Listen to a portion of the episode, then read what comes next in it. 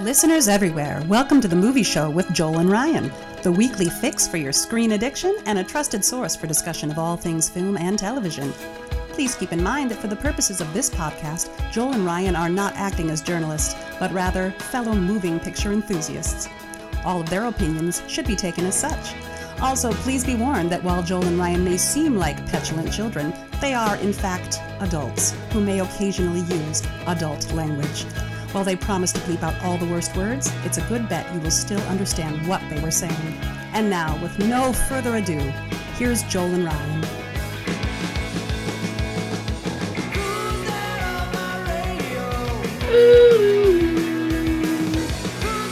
Oh, folks, folks and friends and friends and folks, listeners and viewers and everybody alike.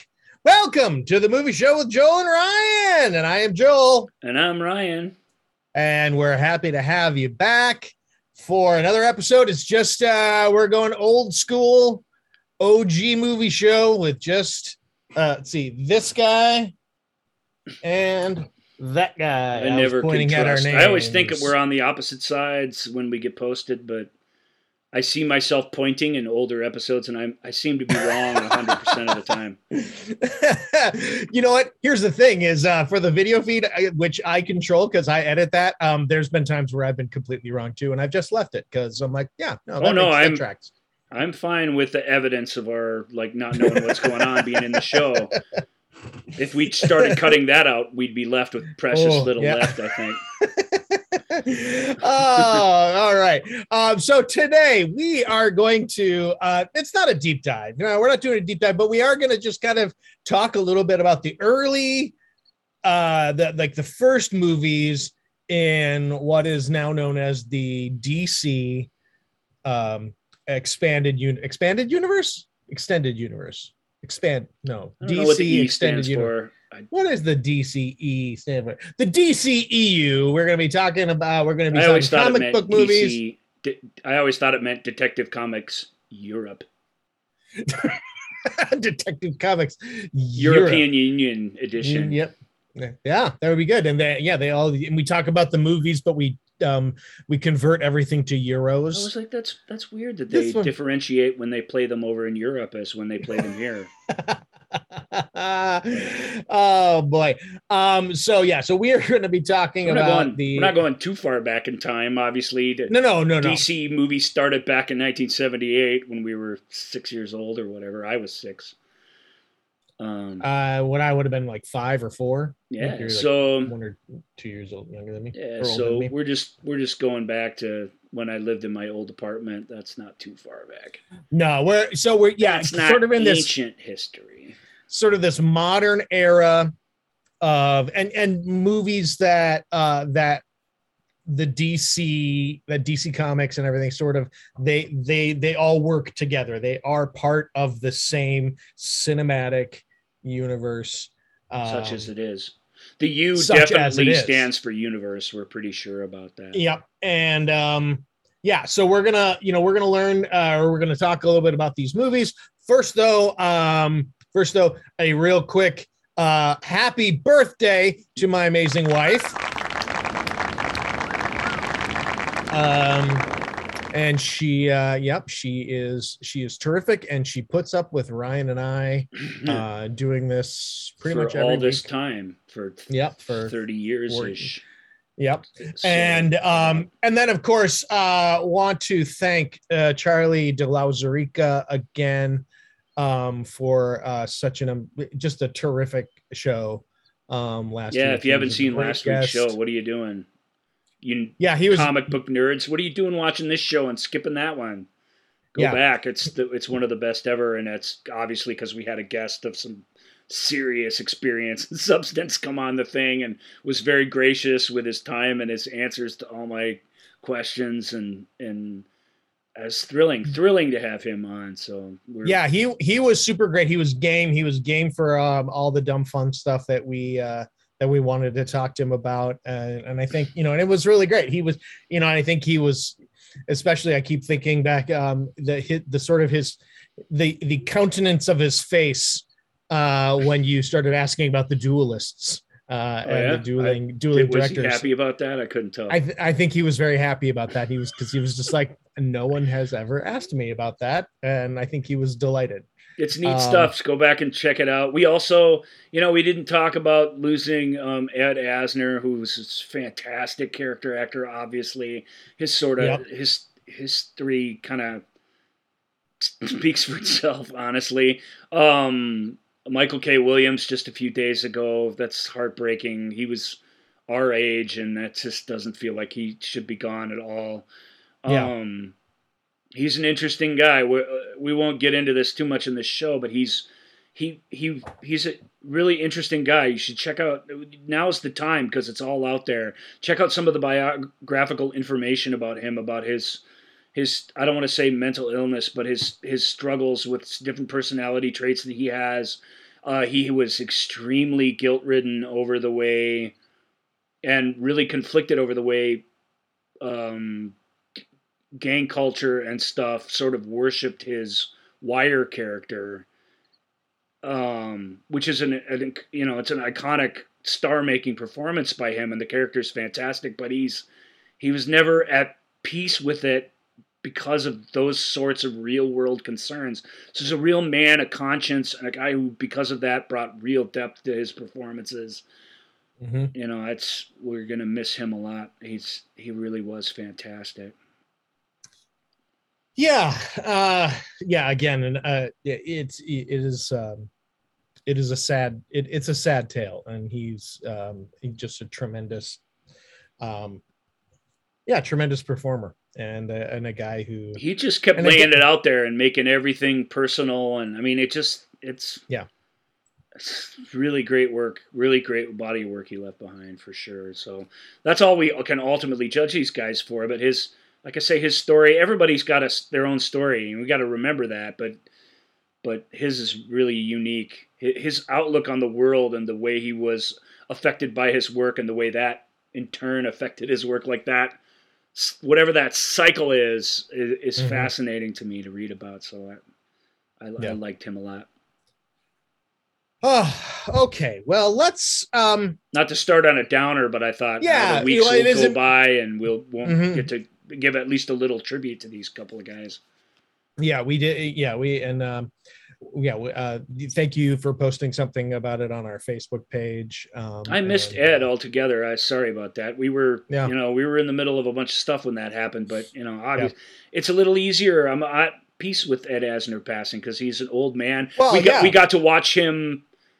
become a crusty old man at the movies. You know what I mean? Like that. We got to go through that whole career deal with that guy, and, Mhm. and I feel like he was really self actualized and and you know like he was both proud of his legacy and he was both restless with the world at large in equal ways. And i feel like that's that's a dude who lived the dream. And i feel like michael was just he really could have just been getting started for all we know. And Yeah. so that's you know it, not to put value on things or it, it isn't like that. It's just it it's a it sucks when people are taken to it from us young for different reasons it's it, that's admittedly true. We're going through an era right now i said where the older the older people at the start of the baby boomer generation and certainly the people older than that i mean we're losing some of them every week really. There's a ton of them. And their influence on our generation in terms of entertainment and pop culture is can't be quantified. So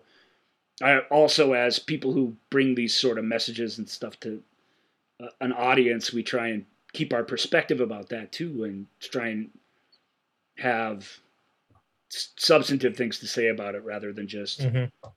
weepy you know because i didn't know either I liked him. He was so great. Yeah, no, I just yeah. I don't connect with it really on that level. Some some people, you know, I think especially in music, maybe more than than movies, because I think movies sort of do all the work for us, which is great. I mean, that's what's great about Mhm. them. I think music, you're you're an interactive part of to somewhat. You sort of make it your own, and that makes it a sort of different thing.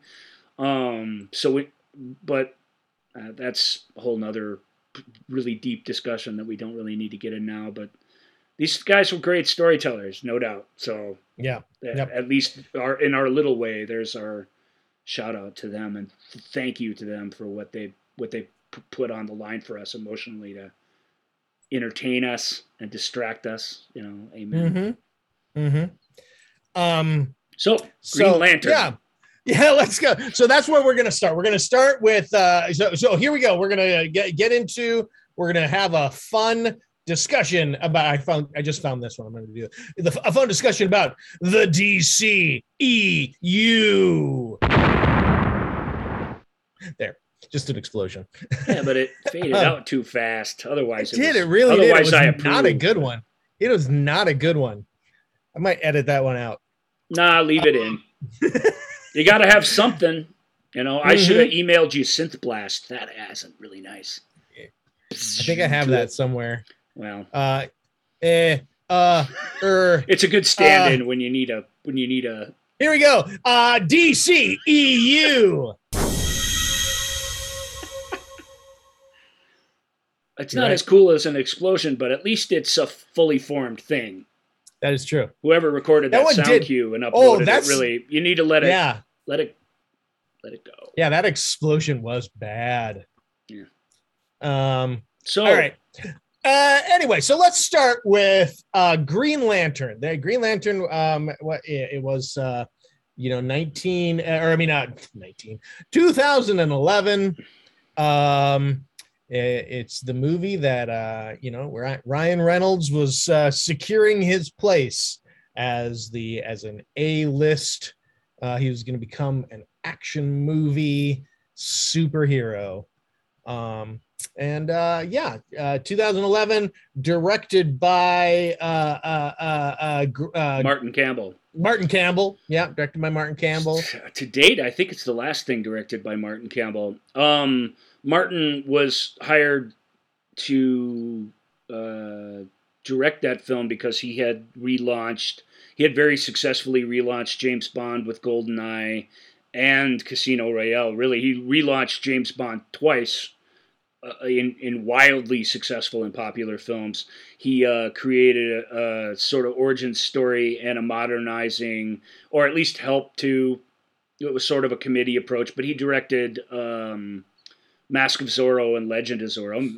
Mask of Zorro, in particular, is still a really fun Zorro Yeah, film. super fun. Yep. Um, and and and really does again. It's kind of what Goldeneye did. It's it took what the modern movie blockbuster was. It made sure it checked off all those boxes, but it also you know got got to the core essence of what the thing it itself is and that was the idea here with green lantern too this was a an attempt this has been decanonized i believe uh, if that kind Mhm. of thing's important to you um but uh, in the at the near the end of the Christian Bale Batman films run, this was definitely an attempt to launch the idea of an extended universe to bring one of he's not really a side player in the in DC Comics. Green Lantern's a pretty big deal, but he's not a mainstream serial box superhero either. He's he's got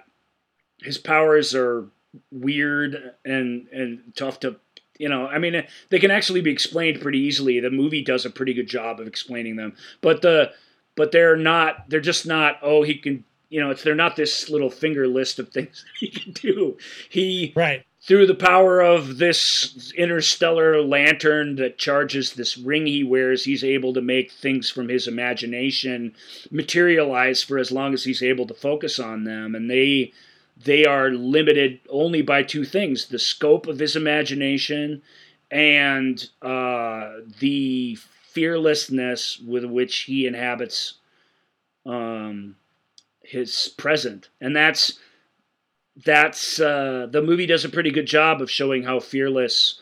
Uh, there have been several Green Lanterns through the years. This is sort of the most famous, the most iconic. Hal Jordan, the scientist slash test pilot who was deemed worthy by a dying lantern who crashes on his planet. Um, it's really not even that guy who chooses him. It's it's the it's the it's the ring. It's the lantern that chooses him and decides. Yeah. Yeah, humans aren't considered in the universe to be sophisticated enough, to be without fear enough, um, to be an old enough, wise enough species to even have ever been considered to be part of the greater Lantern interstellar police force. But desperate times call for desperate measures, and when this power source comes out from this guy, it it mm-hmm. finds it finds Hal Jordan and bestows those powers upon him, and that's that's our way into really storylines. They're space opera e, but they're really as big as you can imagine. They're as big as the universe. The powers really yeah. do come from the imagination. So I've always loved Green Lantern because of that. Because what it's whatever you can dream up. It's not. Mm-hmm. It doesn't. You know. It doesn't stay for long. It doesn't. But it. It. If you can think of a way to solve your problems, you can materialize it in front of you, and eh, save the day. And of course, he does countless times in those comics. Yeah. And Campbell was a good choice for this. Martin's he's a known. He's not a. Um, he's not a good fit for Hollywood culture because he's known to be very temperamental. He's known to be a taskmaster on set. He's known to be really vulgar and loud and shouty and but he's, you know, kind of full of energy and he does have this platoon of people that keep coming back and starring in multiple movies of his. Our own Jay O. Sanders, Green Lantern was his second film with Martin Campbell. And Jay actually comes uh, of the older uh, distinguished actors involved in Green Lantern. Jay comes off pretty good. Uh, mm-hmm. Uh, Tim Robbins and Angela Bassett, not so much, but Jay does a good job. He, he's if you ever seen our interview with Jay, you'll see that he has this in him. He knows he knows when he's on screen and he makes all the nonverbal moments. He creates a character in those moments. Mm-hmm. He does the work of reading his lines and doing what he's supposed to do and being what he's supposed to be in the scenes in which he talks a lot. But the performances in these other moments and these reaction shots, it's you know, it's in the big uh, Lantern's big coming out party. Uh, he's got a big emotional moment in it, and it does a really, really good job. And I think that the Robbins is more traditional sort of villain, so I don't know what he could do. But Angela Bassett is, and she's a good actor. She's really stilted and doesn't know what she's doing in a movie like this. And the, it's not that yeah. the part is great, but but there's just not much there to, to do with it. Mm-hmm. The biggest so look, everything's here. The you've got the you get to go to these other planets. You've got a really interesting bad guy who feeds off of the fear of people. So it's very thematically useful. Uh, this otherworldly entity, Parallax, who comes to Earth to suck all our energy so that it can be strong enough to take on the the Lantern's world, you know, universe wide and they're mm-hmm. shown as being you know men of action and women of action or fish or bears of action or whichever sort of aliens you have at the time. But they they're also shown as being this sort of old bureaucratic organization who's not really ready to jump in to a crisis. They mulling it over and stuff. But it the film has everything. There's an obvious concerted effort to put everything you would want from a green lantern movie in it it's mm-hmm. it's all there like and it's all really well realized visually and the action scenes are are in an old school way choreographed really beautifully and so what's the problem with it? Well the biggest problem with it is that hal jordan one of the more level-headed and, and uh, sort of righteous guys in dc comics is an absolute douche nozzle in this film. Just yeah. just ridiculously selfish, sort of complete dickhead of a person. He actually only his first it takes him 30 minutes into the movie before he does or says anything that's not super douchey. And he doesn't string an entire scene of that together until an hour and a half into the movie. And then uh, to Ryan Reynolds' credit, I guess, uh, you know, part of the reason he's in this movie is because the character was written this way, or it was yeah. it written this way because he was attached to the movie? I, and that's I, at that point. At this I'd like point to know the answer. Career, yeah, he was very much, um, and and that you know that was his bread and butter is that sort of snarky, yeah, uh, yeah, thing, yeah, and so he, um, so I don't, yeah, I don't know the answer to that, and I don't want to put too much blame at his door because, as I say, when those two scenes come where he's not acting like a total dork, he's quite good and he does a really good job of selling the third act the big finale of the film physically. So you know ryan has it in him to not be that but when he's playing that kind of character he has this sort of jim carrey voice that he adopts and it just any idea of of, of, of a person of a, a just a, even a conventionally heroic character in a movie just goes out the window um, I suspect too many cooks in the kitchen from a script standpoint, but this character is nothing like the character in the comics. It's been completely re-engineered to play to his comic strengths, of which I've never been even slightly impressed with, and still am not to this day. I think Ryan, when he wants to step up to the plate, or when he's given material that allows him to do it, he pretty much does it. And even this film, and the like I say, in the end, he's pretty good in it, but but he's terrible in it up until that point, and it's terrible, um, not because of him, but because of the take on the character, and he doesn't help with that at all. How how could he? It's clearly what he was brought in to do to be this. Well, yeah, guy. Just, I mean, he's just a terrible person. The film doesn't need him to be that. The guy can have a sense of humor, you know. Uh, Reynolds' co- natural comic timing and stuff can all work, and he can still be a halfway decent guy who has his own struggles with things. The, the, film just doesn't deliver on that at all. It doesn't deliver a nuanced character at all. Likewise, Blake Lively, who I compared to Ryan, who I adore as an actor, who I think is is great in almost everything. I've never seen her TV show. I know that's what she's most famous for, but Oh yeah, I have never watched either. that. But yeah. but I've watched. You know, I've seen uh, she's in the town. She's amazing in that. Uh, she's in, you know, uh, she's kind of Carrie's age Adaline, which she's really, really good in that film too.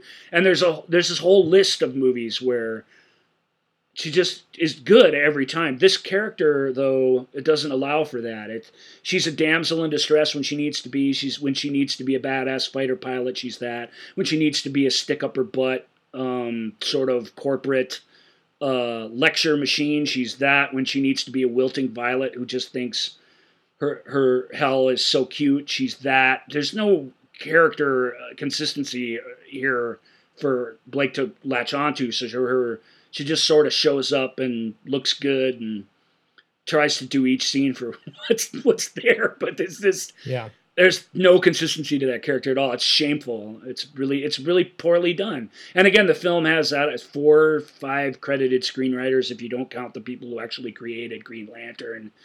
Uh, that might be too much, too many permutations. But it's a shame because there's a lot to like there. That film is is universally dismissed, and it, I think that's not right either. It's there's there's some really inventive action scenes. Um, the uh, the Mark Strong is great in it. There's Sinestro. If anyone knows anything about comics, they know that that's going somewhere, and he's he's a good actor to be out on. Oh, Peter Sarsgaard is off the hook fun in it. Yeah, he's, he's so yeah, he's, every he's time he's bonkers, on screen. Yeah, he's yeah he's bonkers. it's so yeah he's such a well he's such a quirky unique. Yeah. Talent. Uh, he's he's our generation's so John Malkovich, basically, is how I view it. Yeah, and when, when he needs to go over the solid, top, when he needs to go way over the top like he does in this, it just it's a it's a blast. It's a fully committed Gonzo performance, and those those are fun. It's a comic book movie. It deserves one. Since our main villain is a special effect primarily, it's great to have a guy with some old school makeup on, mm-hmm. just vamping it up. It's really entertaining. And yeah, and you know, uh, Temuera Morrison is pretty good at at is uh, uh, Fish Lantern, and Michael Clarke Duncan, as you'd expect, is terrible as a pig lantern. Um, you know, you're only as good as. But in this, you're kind of only as good as what's on the page. When that stuff is working, this movie's pretty good, and when it isn't, there's no saving it. And it's just yeah. too much of it isn't working, and it even gets off to a this is not working start that it just kind of never recovers from. So there's a longer version of it. It's sloppy. It's better, but it's it's a it's one of those sloppy versions where when they cut stuff, they integrated it into the movie, and then putting it back into the movie makes it in the movie twice, kind of thing. Mm-hmm. Uh, it's still slightly better you know, just a touch over two hours. It's not some mega director's cut or anything, but uh, it it does it does make his backstory somewhat better and I don't know. It's a shame. You know, they all just sort of disown it, and it's the butt of a lot of jokes. That's another thing. It if you're really gonna is, cast, yeah. If you're going to cast Ryan Reynolds in your film and it doesn't turn out good, he's just going to relentlessly rip on it like it was your fault for decades afterwards, as if he had Yeah. nothing to do with that movie sucking because he did. Um, Yeah. his very involvement in it brought brought it down a few pegs to start. So, but he looks the part, man. He looks like kind of looks like Hal. He looks good in the makeup. It's kind of neat when his eyes change. Uh, Yeah. When he's playing the reality of the danger and stuff, he's pretty good. But I, I'm not quoting all the things he's bad at, but it's all the rest. It's the first hour and a half. Truly. Yeah, I think you know, re- reading uh, reading some of the stuff here. He, you know, this movie was originally intended to be a comedy first. Hmm. Um, you know, like people like Jack Black were attached to it for a while. Um, uh, Yay. Like the 21 Jump Street of the of Green Lantern films, basically. yeah, yeah, it was you know, and like Justin Timberlake, uh, Bradley Cooper, which you know, like Bradley Cooper at this point was not the Bradley Cooper we know, you know, from Yeah, he was on his way, but he wasn't there he yet. was he was calm you know he was still you know the guy was in wet hot american summer for crying out loud. He you know he, the guy is fun. It was offered to john Hamm, and john Hamm turned it down um who you know while while john Hamm is uh you know obviously known for mad men a serious role uh in in la he's well known amongst the, comedy uh in in the in the comedy circuit um from just hanging out uh, at comedy clubs. Mad Men's a pretty know- comedic role, I would actually say. I would argue. well, yeah. I mean, it. Well, it absolutely leans. You know, he he finds his places and leans into it. Um, so the fact that it was a comedy first lead, you know, and then the the studio said, "Well, no, we gotta." After people on the internet were like, "They're gonna make it a comedy." They- what Jack Black? What I mean, even with Ryan Reynolds, you know, and and um, and so they, you know, they're like, "Ra- they're, this thing, and they they. So I think it was a it was I think they came from this comedy place and it and how it moved back is it moved from comedy to where it is, you know, to where what we ended up getting. So a lot of that, you know, a lot of the the you know the the quips and the one-liners and that and some of that, you know, snarky humor that um you know yeah, it's not just snarky humor, for. though. He's a dick. He's Oh, just no, a huge, I get. Yeah. giant dickhead for an hour and a half. Like, Yeah, th- it's not really. It, it shouldn't be a self-serious thing. It should be an easy breezy film, I think. Well, yeah, and it undercuts it undercuts the whole um Why You know, on earth does this alien entity choose this this self-involved butthole? Yeah. I don't. It doesn't where, make yeah, any sense. it's supposed they're supposed to be res, you know it's supposed to be resilient and strong of character and strong of heart, and we we see none of that except we're just supposed to believe oh well he was a fighter pilot so he must be It's a you know, cool fighter pilot things. sequence, but even in that sequence, he's just acting like a self-serving jerk. And then when they yell at him about it, he just keeps acting like that. I mean, there's, he doesn't. It, If Mhm. you needed him to start at some point to so he could evolve into something, you don't even show that. He just eventually things get so heavy that he just sort of flips. But that's not. That doesn't. It, it, like Joel said, it doesn't even make sense in the context of its own idea. So it's Mhm. it's weird how many of the little details the film gets right whilst missing the whole point of the thing. And I don't know that audiences cared. They didn't care at all. They they it had a decent sort of opening. Not great, disappointing, but it is one of those movies where despite the hype and the fact that it looked like a big must-see event film, it its word of mouth and everything that came weeks later just sent it into the tank. So it's considered a failure artistically and um, monetarily, and it didn't didn't lead to anything. I mean, it just Right. It's, it's its own thing, just sitting there now. But I, I still Well, watch yeah, it every now once you- in a while. Uh, yeah, I've seen it. I, I've seen it once or twice when it's been on. Um, it's hard to it's- hate because it it sticks to landing, and because there are so many magical things in it. But that character, man, He's such a jerk. It's just it's impossible. It's it's crazy that they thought they could write him like that and that we would. That's some Yeah. movie star magic, especially this particular movie star would somehow be able to save it. He doesn't. Yeah, he, he couldn't. Um, possibly. Yeah. So like as you mentioned, um, it has sort of been decanonized. It's you know they're they're saying nope, Man of Steel is the first movie in this in this. But this was Um, clearly intended to. It's an out, he's an outskirts character, but it's clearly intended to maybe start making movies about these. it sets up. It, I mean, it has a sequel setup. It has that post credit sequence or mid credit sequence that Yep. says no, no, this is just the beginning of this. And yeah, Yeah. apparently there was a trilogy planned that has been scrapped. Um, apparently, um, and uh, you know, and and I, I should mention that we're um, we're we're talking about the the DC EU movies, uh, and there is this whole other DC universe that takes place in television.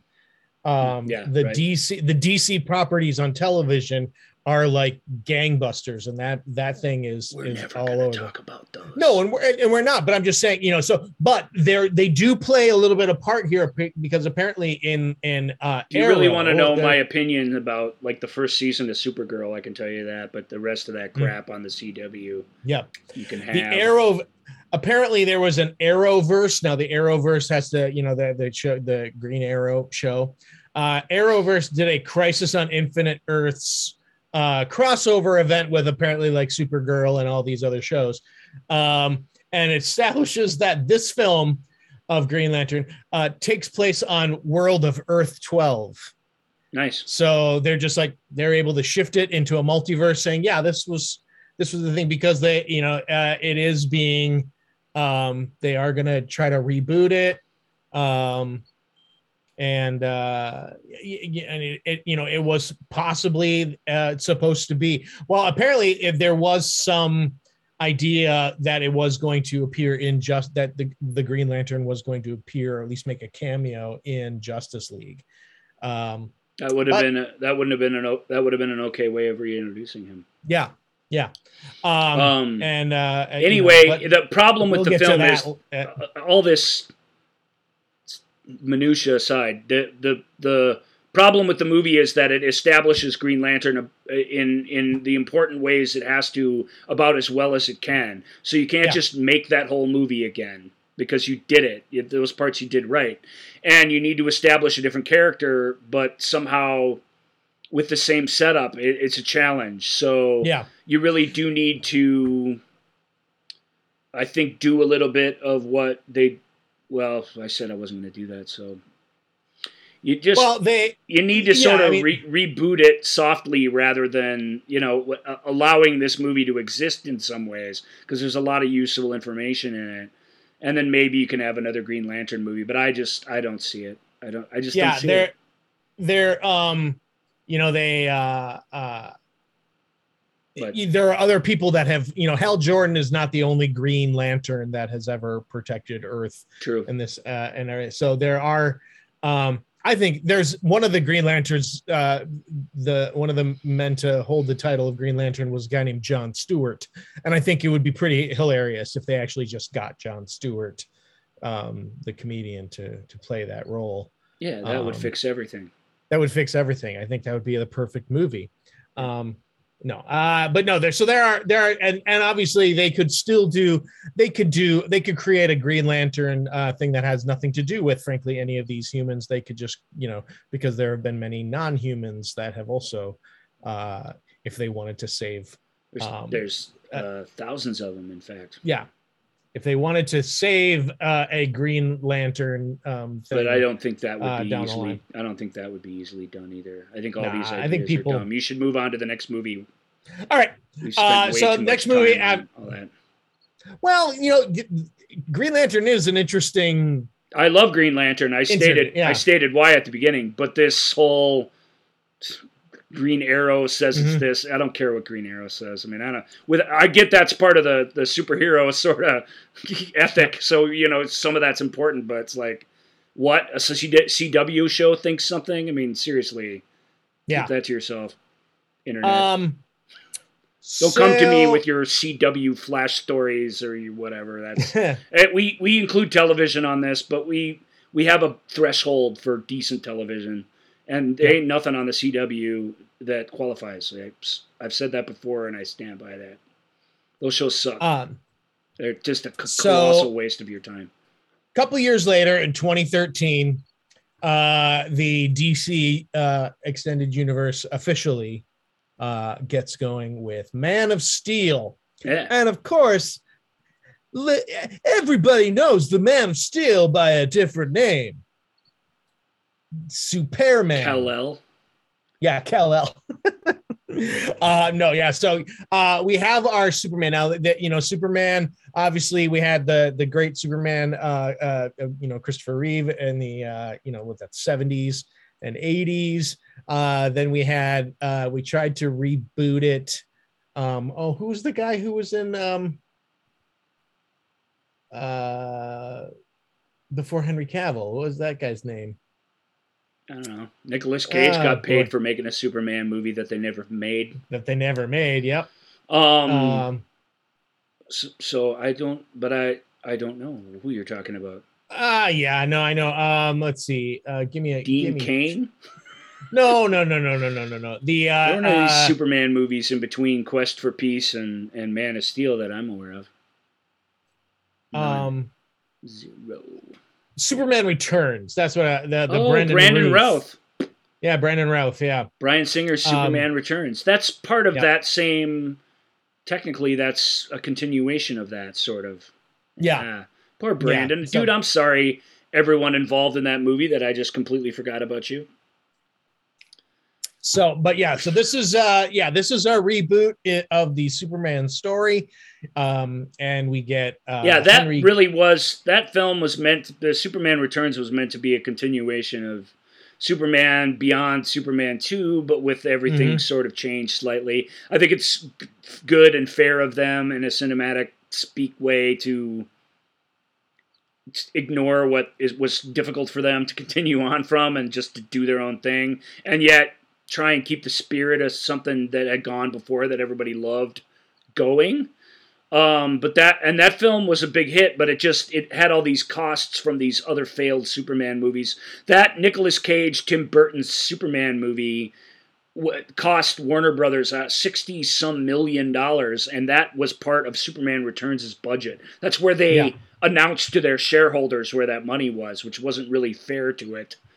Um, and it that has a lot of cool things in it again, but it it it didn't really spark America's imagination the way the Christopher Nolan Batman movies did, and it was intended to live alongside those. So strangely enough, later down the line, they're going to reboot Superman. Not that much later down the line either, but later down the line, and they got uh, Goyer, who wrote the the co-wrote the Batman movies, and they got yeah David Goyer. Yeah, they got uh, Christopher Nolan and his wife who directed and produced them to sort of uh, Godfather Man of Steel. And they they didn't so much create it as they they oversaw certain aspects of the way you should do a movie like that these days. Mm-hmm. The big hire, of course, was Warner Brothers' favorite son, at least at the time, the director of Watchmen and 300 and a host of other things, uh, Zack Snyder and Zach was going to bring a, something totally different to the picture, and he, he did. He brought a totally different idea of Krypton than we've ever seen before. He brought uh, a very different, um, much more in line with our modern reality and modern values. Uh, uh, Kansas upbringing for Clark Kent, um, parents with very sort of uh, post 9 11 real world fears about how somebody like this would be seen in, in society. Uh, that stuff, all that stuff plays fantastically. Um, his two sets of parents, Diane Lane, Kevin Costner, and uh, Russell Crowe and Ayelet Zurer, are fantastic. They're like it really mm-hmm. is a tale of two origins of this character and how Superman is a balancing act between those things, between those philosophies. and it's it's really exciting that that's done in a way that for really the first time on screen is not uh, in a non biblical sort of way, uh, which that I, I think. No offense to Bryan Singer or Richard Donner, you know, Tom Mankiewicz or all the people who made Superman before, they sort of are like, hey, if we're going to do this, here it is. You kind of can't deny the the Jesus metaphor going on with the Superman character. I think Yeah. I think the uh, everybody who worked on Man of Steel found a way to not eschew those ideas, but just found a way to to just address them as immediate things that are part of the movie and not lofty metaphorical things that you just you know that we just can't deny it, it's wonderful that way and that feels like christopher nolan's influence to some degree but it's also snyder's sort of visual self-assuredness those, those scenes that first half of the film where superman's finding his way where lois lane is investigating him and sort of discovering him um, it's it's cut in this very cool way where we get him as a young adult going through these series of misadventures while remembering his past. Uh, Yeah. It's it that film is spectacular um, up until the moment where it introduces uh, Michael Shannon's Zod character. Um, Zod is Kryptonian mutiny sort of guy who betrayed his own con- uh, uh, planet right when it was during its downfall and was punished for it. He Shannon's pretty decent in the role, but the role's uh, the role's a little weird, and the film seems to go into it's not a bad movie from there to the end, but it goes into this other gear where it's this huge, massive, larger than life, two gods duking it out on Earth you Yeah. know, um, with all of us little peon human beings, like just scurrying around underneath them, trying to not have a building fall on them. And Yeah. it, it loses that human connection that's an important part of Superman. The character himself has some great moments at the end, but the big criticism of that film was, my God, I mean, you just you just can't d- d- completely destroy an entire city as a backdrop to a mono a mono final fight and not have us at least consider the carnage involved in something like that. The film doesn't seem to want us to do that. The film wants us to care about the one family that Superman actually, and obviously major spoiler alerts for all these films, but Superman actually kills Zod, breaks his neck in order to save this sort of cowering traveling family who picked the wrong day to come to Metropolis. And and it that works because that's a big moment. It's a big moment for Superman emotionally. It's it's over the top like a lot of Snyder's uh, big finales, but that but it's great. But that just Joel, you know, I, I we've got the Daily Planet staff running around and stuff, but there's way too many. Like like you can tip one building over, right? You can't not sixty. It's just t- too huge Yeah, that's t- too much and you're just i'm just sitting there going geez all these people all these people are just dying because this dude threw a punch a certain way like it doesn't feel right when you're watching it and and i didn't like that about it and that sort of left me feeling cold about a movie that i thought was otherwise i mean it certainly relaunches superman cavill is fantastic amy adams is great laurence fishburne's great just Yeah. tick tick tick tick. You tick the boxes and everything here. Like you want more of this for sure. But the film and Michael itself, Shannon. Michael Shannon is really great as as you know. Yeah, he gets to be my you know, what's his face, Law and Order SVU in it. He gives a fantastic performance in the film as this sort of government agent who just doesn't care that he's fighting aliens or. He Yeah. just he just goes on about the fight. I can't remember that actor's name, but you guys all know him, you know. Uh, yes, it is Christopher Meloni. Yeah, Chris. Yeah. I, I, mean, not that's me picking a sort of side character. I think where the real soul of the thing is is in the with the parents. With with Crowe is fantastic in it, but I think uh, I think with Costner and Diane Lane in particular, that that those Midwest family, you know, that are that are you know Costner's so wise and he's so calm and he's just the dad that everybody wishes that they had. He's just kind of perfect. But somewhere in him is this deep and carnal fear for the well-being of his son and it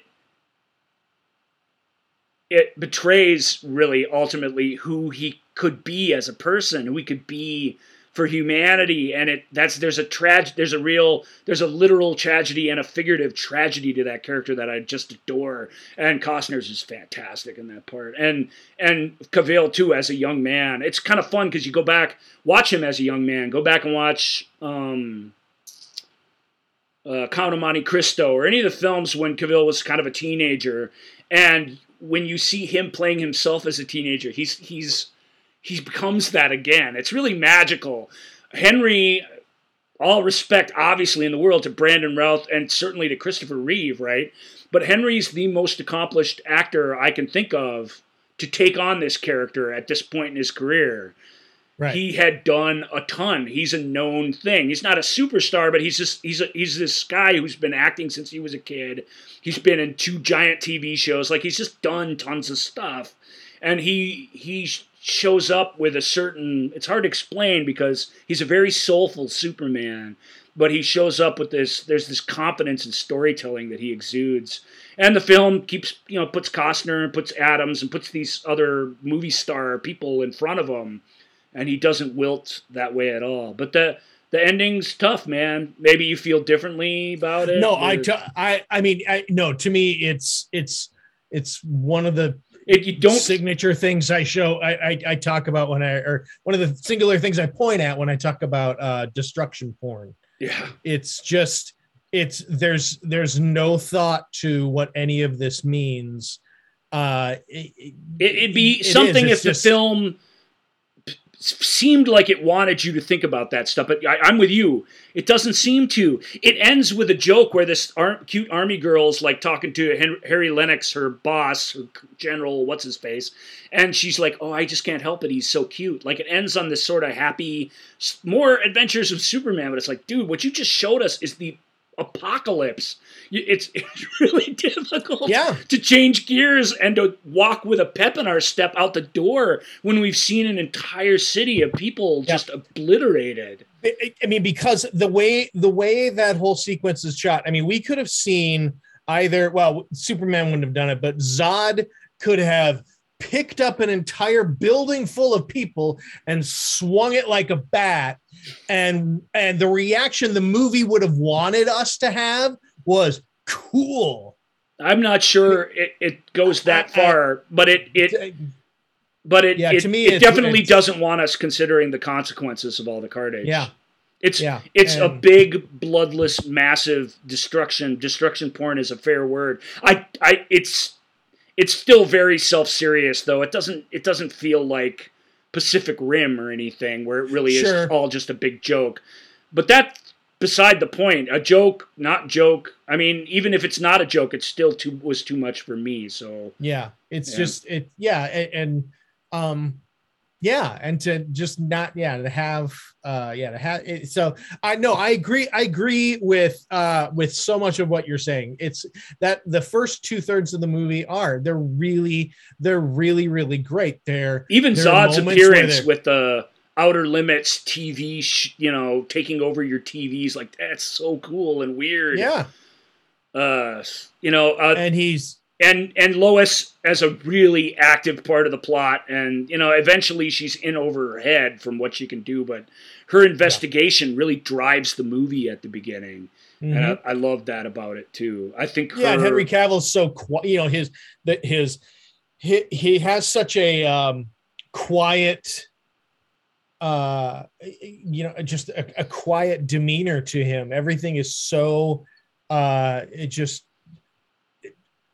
yeah i mean he's it, it's it's he ne- you know it's there's never he doesn't uh she she uh, figures he, out who he is in this great montage sequence lois she figures yeah. out she follows these all the strange stories back to their origin point and and he he realizes she's doing this and he comes to her and tells her you know you you can you put everybody in danger if you tell people who I am or whatever. And she kind of Yeah. she it that lands with her and she doesn't. She wants the world to know the story of this thing, but she protects his identity. And later in Mhm. the film, they're standing there, and he, she says, you know, he says, well, you know, you you you kept you were good to your word. She goes, yeah, well, it, it didn't mean a lot in the end, did it? And he says, it meant a lot to me. It's it's I'm not acting it because I wouldn't dare, but Cavill, Yeah. the way he says that line, it meant a lot to me. It's the simplest thing, and yet it, it is full of meaning. Yeah. And that take on the character, it, we want to see more of that. Even regardless Yeah, of it how the film gives us the willies at the end, I, I still feel like yes, this is. This is I more of this. This is great. Good job. Yeah, I mean, I think that's what one of the things that we want from our superheroes is somebody, you know, is when our superheroes realize the weight of the uh, of of what their existence means.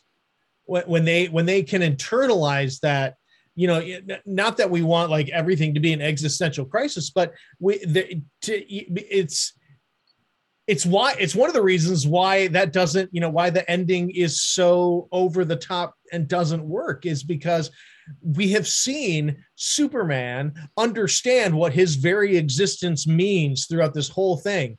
And then this i mean yes he's got to fight zod but the And- absolute And don't get us wrong. The, the the Kryptons, the surviving Kryptons, have brought a world builder with them. They're going to destroy all life on Earth. Yeah. That's what's at Yeah. stake in this final fight. So, in in scale, it, it's kind of I'm sure from a storytelling standpoint they saw it as acceptable, but it's Mhm. still it's it's still hard to take. It's hard to take. Yep. Yep. Um, all right. Uh, so then after Man of Steel, we get um, let's see. So that's three years, I believe, after Man of Steel. Mhm. Uh, we get Batman versus Superman: Dawn of Justice, but this is not our Christopher Nolan Batman. This is not our our um, At the same time, um, it Christian it, Bale. it it uses the existence of that to to because it isn't that but it it Yeah. still it still has that in its back pocket to some degree it's got this whole we just went through this whole batman cycle of films so you're able to take an older batman uh, ben affleck in his 40s and plop him down in the first scenes of this movie and s- somebody calls him mr wayne and we immediately know who he is and Mhm. we're off to the races with him and of course the the this is a really good movie and it's it's good really in both forms but it's particularly good in its longer version. It's almost a three hour movie um, in its director's cut. But what its masterstroke truly is taking that thing joel and i were just bitching about and taking a character that we already love batman and having Mhm. him experience that destruction of metropolis on the ground and have the same reaction that we had when we were watching it so this thing that we most hated about Man of Steel now suddenly becomes a building point for a conflict that we can truly believe in between Batman and Superman because building that, putting those two guys at, at odds really for the whole movie in a very real way is it's a tough thing to pull off on screen in a real in a photo real way. It's not that tough to pull off in the comics, honestly. It's difficult to make us believe it on screen. And the the building blocks of it start with him you know, getting in that SUV, driving into town when everything is crumbling around him, running into the smoke as it's barreling down the street from one of those collapsed buildings. One of the buildings that goes down in this fight is Wayne head, you know, Wayne Enterprises Metropolis division Mhm. which is full of his friends and stuff and people that he knows and and and he just he sees it the way I said it. These two aliens, these two things that are are and the carnage that they're creating just as they're having these common fisticuffs, you know, for a non-mutant, non-superpowered superhero to see that his reaction to it is extreme. It causes him Mhm. nightmares, it causes him to be obsessed with ridding the world of this foreign element. And you get it. And that's it's hard to make you get that because we know superman from that previous film and the world doesn't need to be rid of him. He he's good. He's good. Good as gold. He's as american as apple pie. No we want him. Yeah. Wayne doesn't see it. He wants him gone, and the whole plot is very, uh, admittedly, really labyrinthian and complicated, multifaceted, triangulated by Lex Luthor, as it turns out, played by um, Jesse Eisenberg. I love Jesse Eisenberg, but I know y'all hate him. You can all screw off. I don't care. He's uh, he's great. He's he's I, he's. I think he's always interesting and fun to watch. And I think in this film, this this the role of the the young hot billionaire like to me it just is perfect. It's perfect casting. And the fact that he has his own generational things hanging over his head and and the fact that it's the, one of the first times at least in modern films where you know and forgive me if smallville does this or some other shows do this. I, i've not seen those. But uh it's the first time we see a Lex Luthor who money isn't the issue, and getting more money really wouldn't be helpful. He has Right. all the money. He's like a modern billionaire, you know, as we see them. He, he what he wants and what he's obsessed with is power and legacy, and that makes him much much more dangerous. Rather than just thoughtlessly killing people in a land grab, he is causing these two titans to duke it out, and whoever loses, he still wins. His plan Mhm. is set up for that rather perfectly. And of course, he's so obsessed with this stuff that by the end of the film, he's lost his mind and he's literally worshiping a foreign power from afar. We see this. Right. It's. I love. I just love Lex in this film, and I I like the new new modern take on him. And I find that I find what really drives Batman is that opening sequence, that thing that it, it just it feels like the fans for once and the fans of conscience, which is a specific part of the group, a subgroup, were listened to in that first film, and this film pays off all of our concerns with that one. Uh, that said, it's unnecessarily complicated in a lot of ways. You've got lots and lots of side characters. You have uh, this big Clark Kent investigation into the Batman.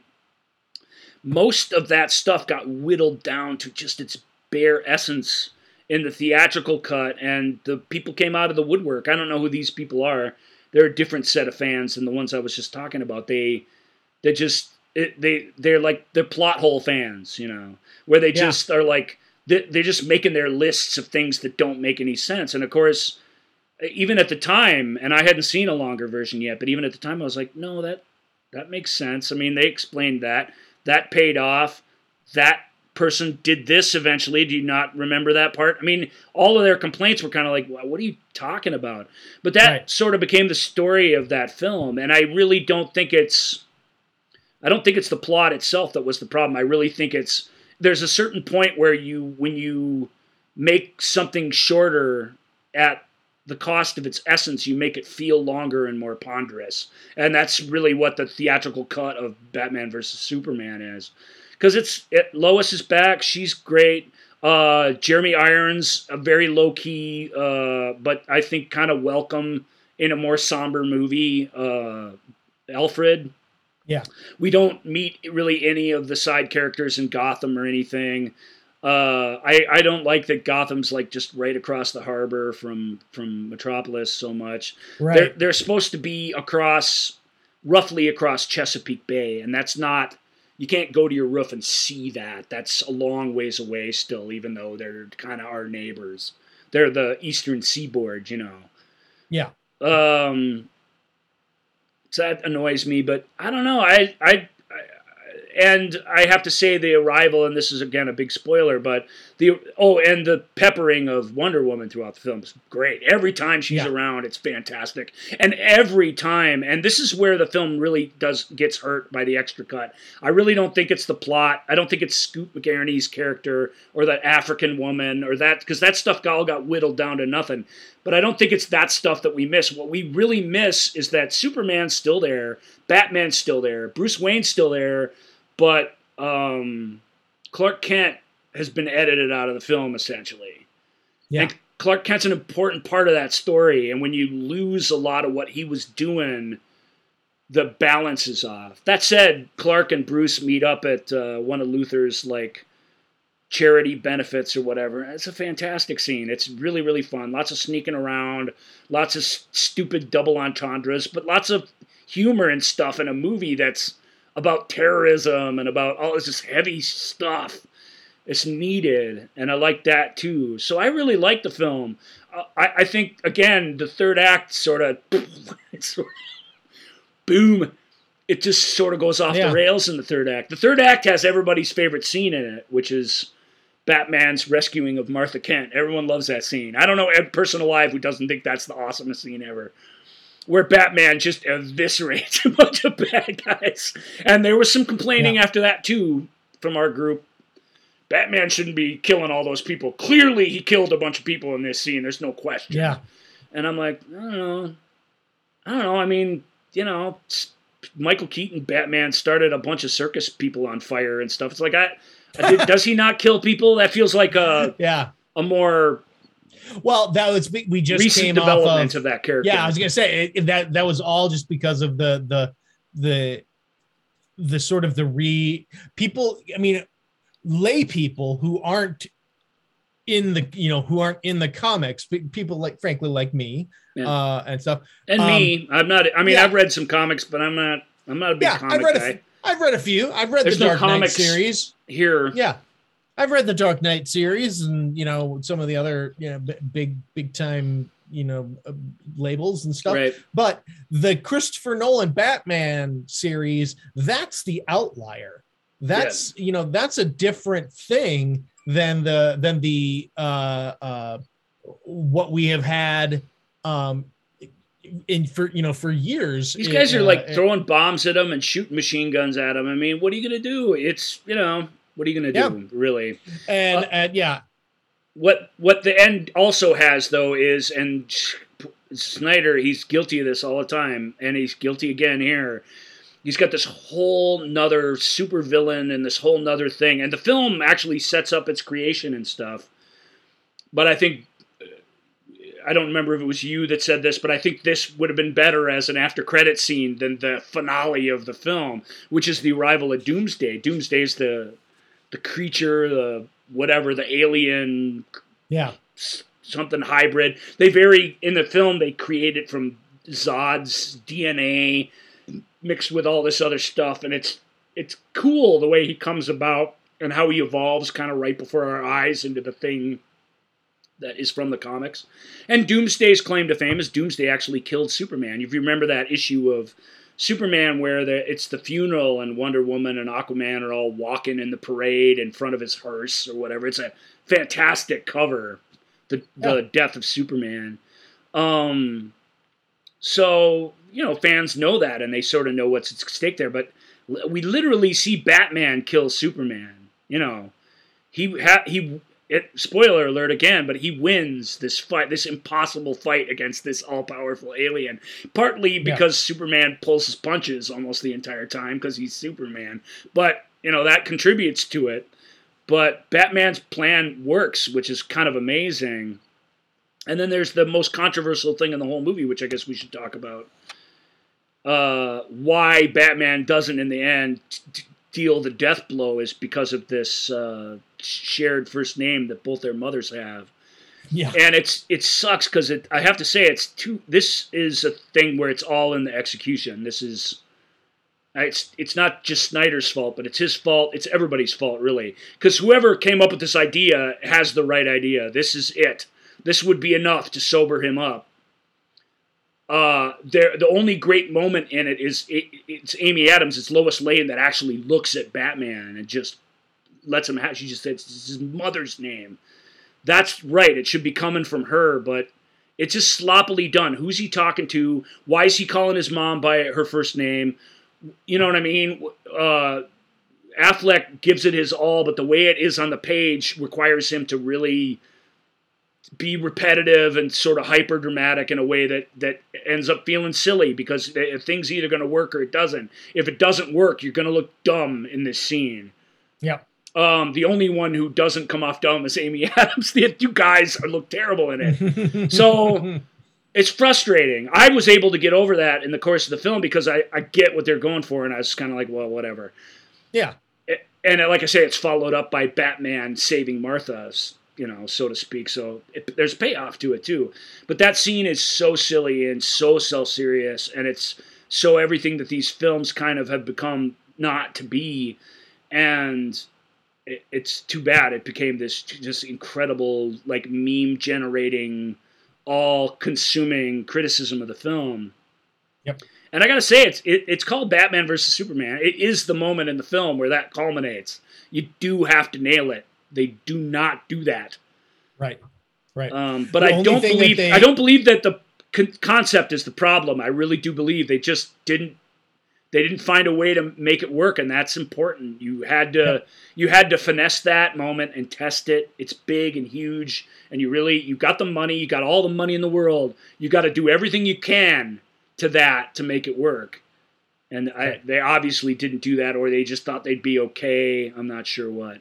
And and what else joel Well, can- I was well. I mean, uh, to to me, uh, you know, one of the absolute highlights of the film is, uh, is I mean, yes, we we've met Diana Prince, uh, you know, many many times throughout, it, and then when when we finally meet Wonder Woman, right um, that is when Doomsday smacks Wonder Woman back and she's sitting there in the rubble and she turns her head back to him and smiles. That's uh, uh, Yeah. the arrival of that iteration of this character. She's fighting something that's worthy of her.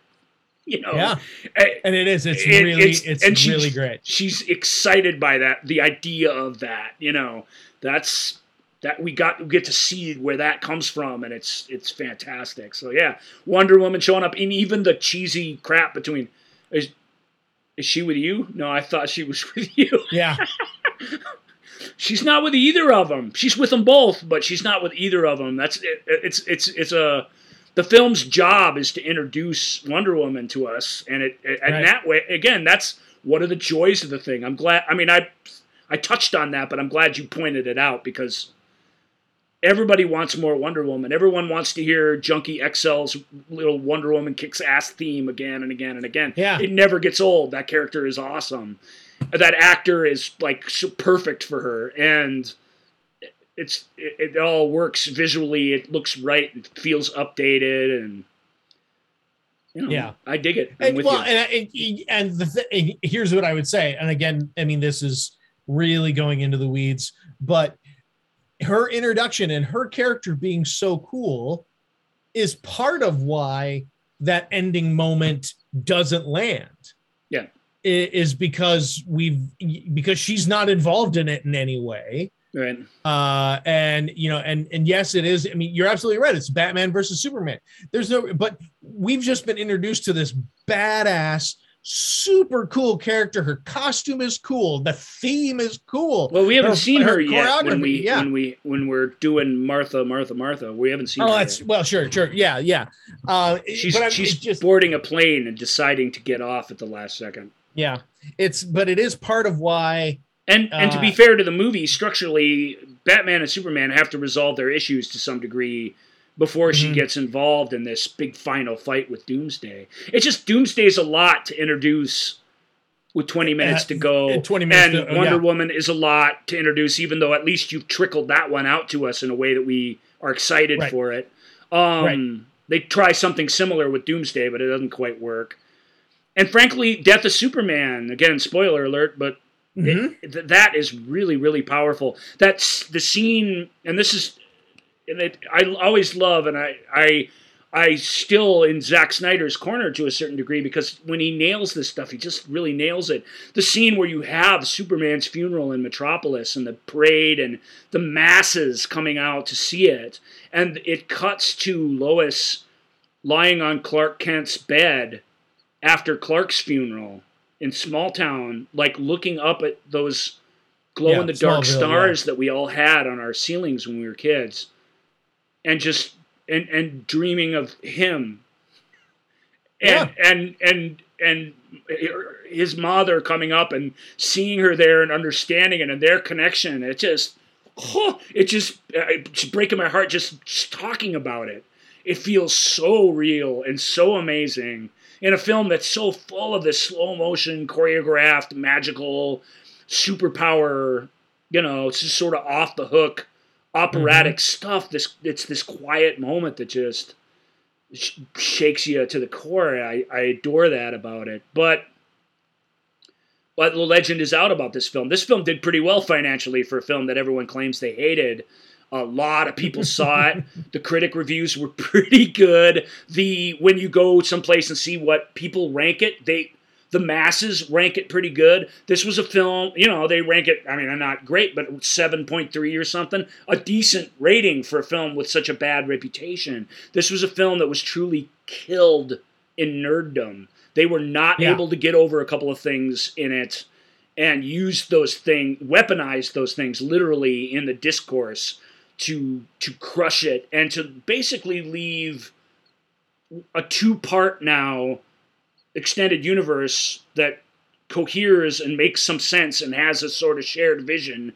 Yep. And they, they they weaponized their opinions about it to kill that and to put the yeah. studio, to put the creative people, to put basically everybody involved in this on this scattershot course to their own doom essentially.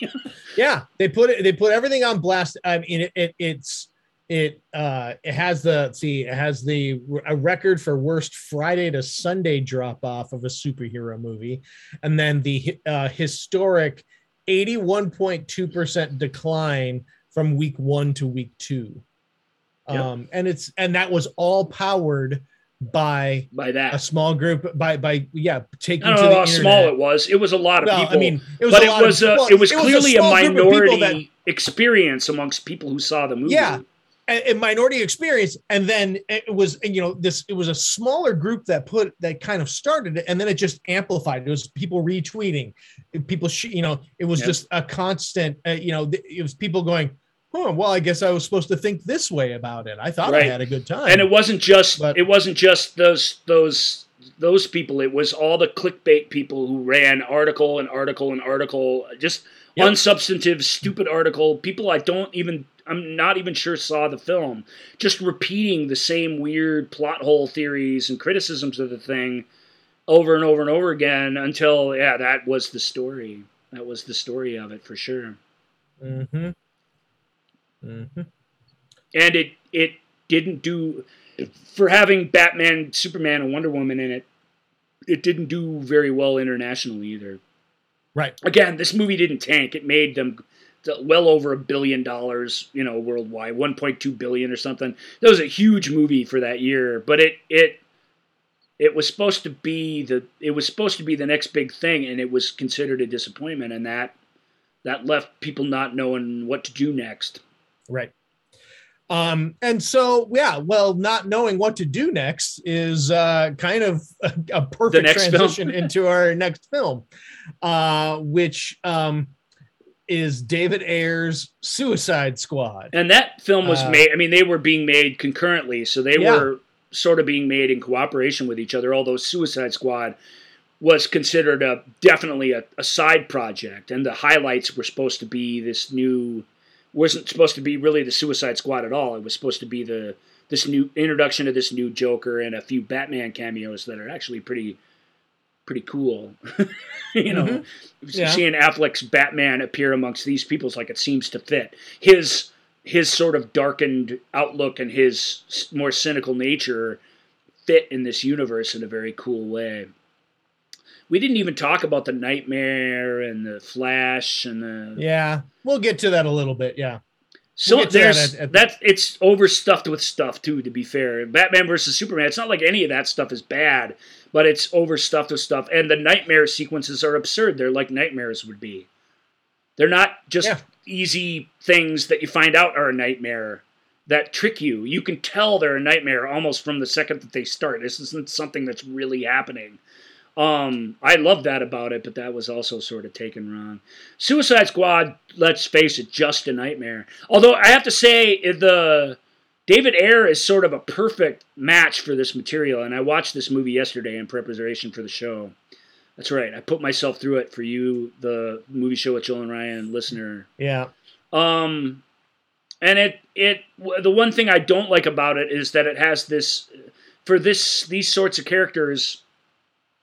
It has this this the big bad in it is this big, huge, unstoppable thing, and the film doesn't seem to earn that as a thing that's causing any problems. It, it's almost like when we meet up with. Uh, the bad guy, she's sort of just hanging out on a street corner, like making a stew, and then starts fighting with him. Like there's no build up to that character. We're told the origin story of it, but secondhand, and it just doesn't.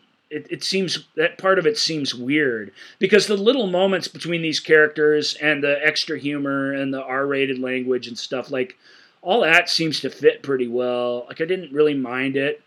I don't like spending a lot of time with assassins and psychos, and I mean this. It, it's you know the film tries to make these guys somewhat sympathetic in ways we can understand, but we don't. I've never found the Harley Quinn character even the least bit sympathetic.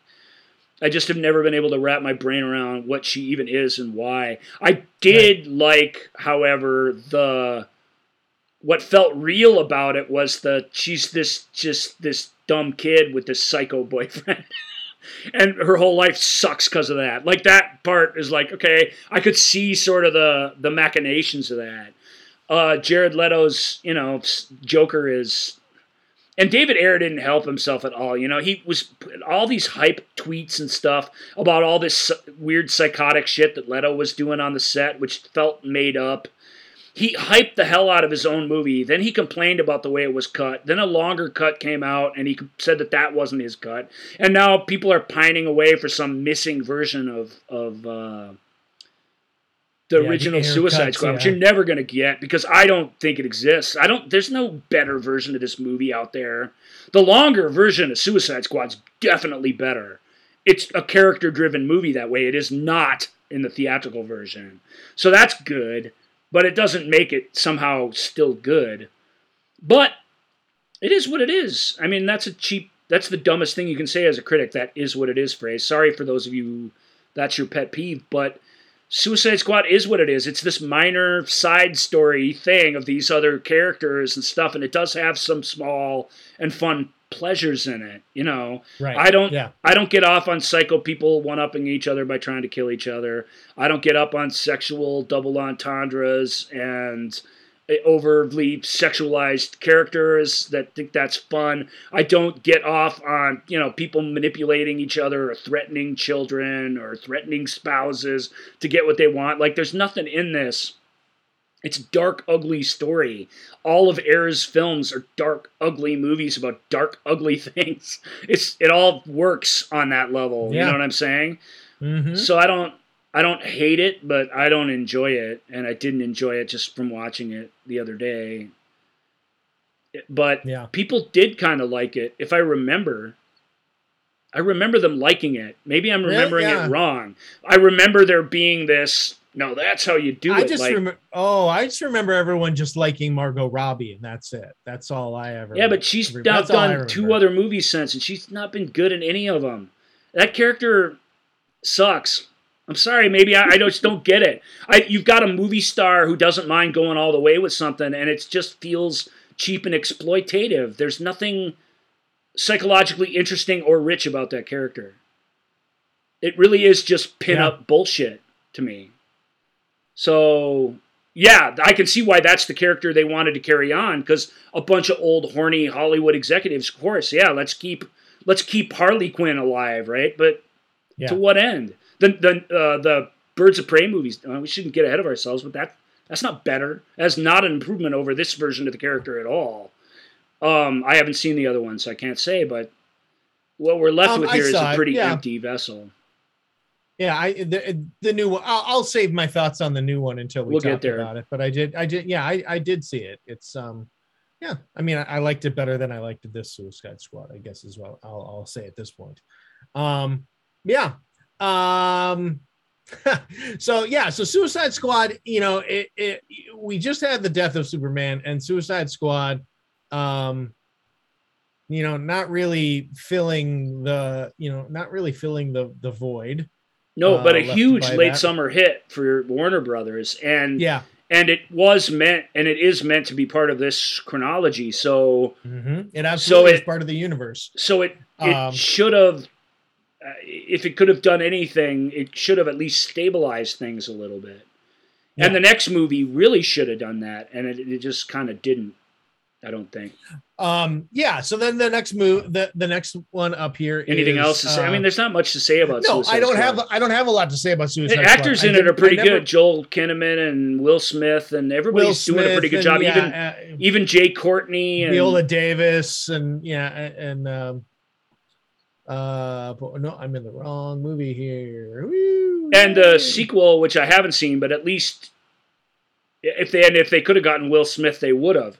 They at least sort of do respect this film's existence, which is nice because it's certainly a left turn into a different kind of movie.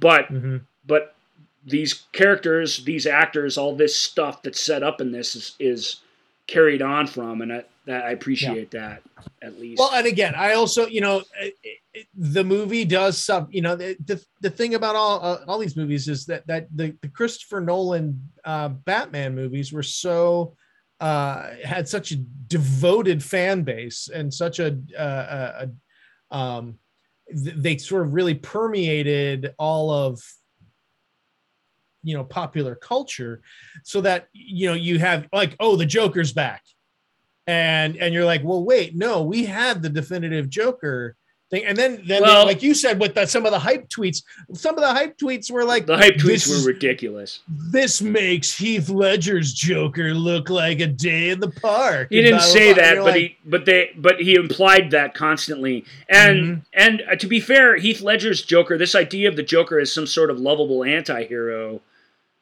you that's a Yeah. trick you can do once for sure, and they did it pretty brilliantly. But you you can't next Joker can't be that again. You just can't Yeah. have that. And Yeah, where they go from here is pretty tough to peg because because that isn't what the character is. It just isn't. He's Yep. not a So- he's not a lovable anarchist who mostly Right. only kills bad guys. It just isn't that. That's not what Yeah. the character is. So, you know, but at the same time, boy, did we like that version of that character. And you know what I mean? As a as an equal sort of uh as an equal as a menace equal to the Batman character that was yeah, established. Whereas this character, you don't believe that Affleck's Batman would have like an ounce of trouble with this guy. Not Yeah. because he. But so that's the part. It's the part they were claiming they nailed is the part they didn't get right at all. Like I said, as a psycho boyfriend, I kind of liked him. I thought he was kind of great. You know, because it sure Mhm. because he is that. He just is a terrible, awful person. He makes her do all this stuff. Doesn't and rewards her with no like any of what she actually wants. Uh, uh, that poisonous relationship part of it sang in the film, but that, that's that's Yeah. it. And that's Yeah. That's mostly due to Robbie playing the character in this iteration that was somewhat relatable. Yeah. That was a that was a big part of the success of that. So again, I'm not dissing on her. I'm just she, her she's wasted in this role. Maybe Mhm. she's the only one who could do it appropriately, but I just feel like guys, if you need and I don't mean to be so cynical about this, but if you need something to jerk off to, there's lots of stuff out there.